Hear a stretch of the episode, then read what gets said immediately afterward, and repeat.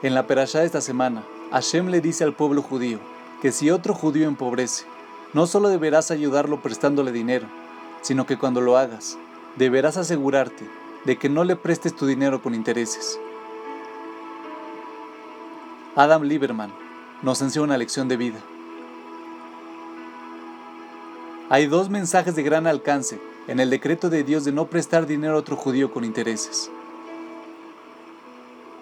Lo primero es recordar que todas las bendiciones, incluyendo la cantidad de dinero que una persona tiene, provienen directamente de Dios. Por lo tanto, al prestarle dinero a alguien, tú estás simplemente dándole una parte del dinero que Dios te dio a ti. Y ya que técnicamente era su dinero en primera instancia, Él tiene derecho a decirte que no debes cobrar intereses cuando lo prestes.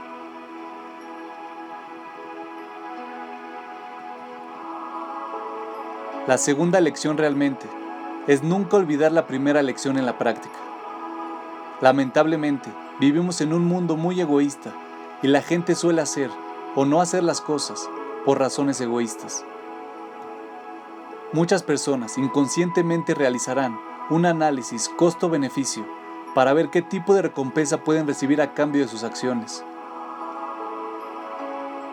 De esta manera, Dios quiere asegurar que cuando le prestes dinero a alguien, todo será en función de la otra persona que estás ayudando y nada tendrá que ver contigo.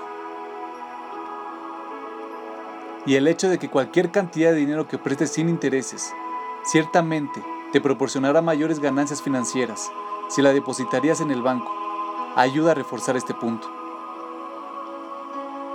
Prestar dinero a un compañero judío sin intereses hace que todo sea acerca de sus necesidades y no sobre tu propio beneficio.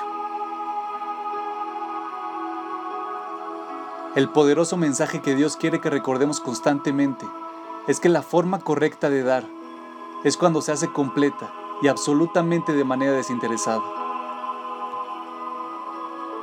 Y no importa lo que des, ya sea dinero, tiempo o consejos, enfócate en la otra persona.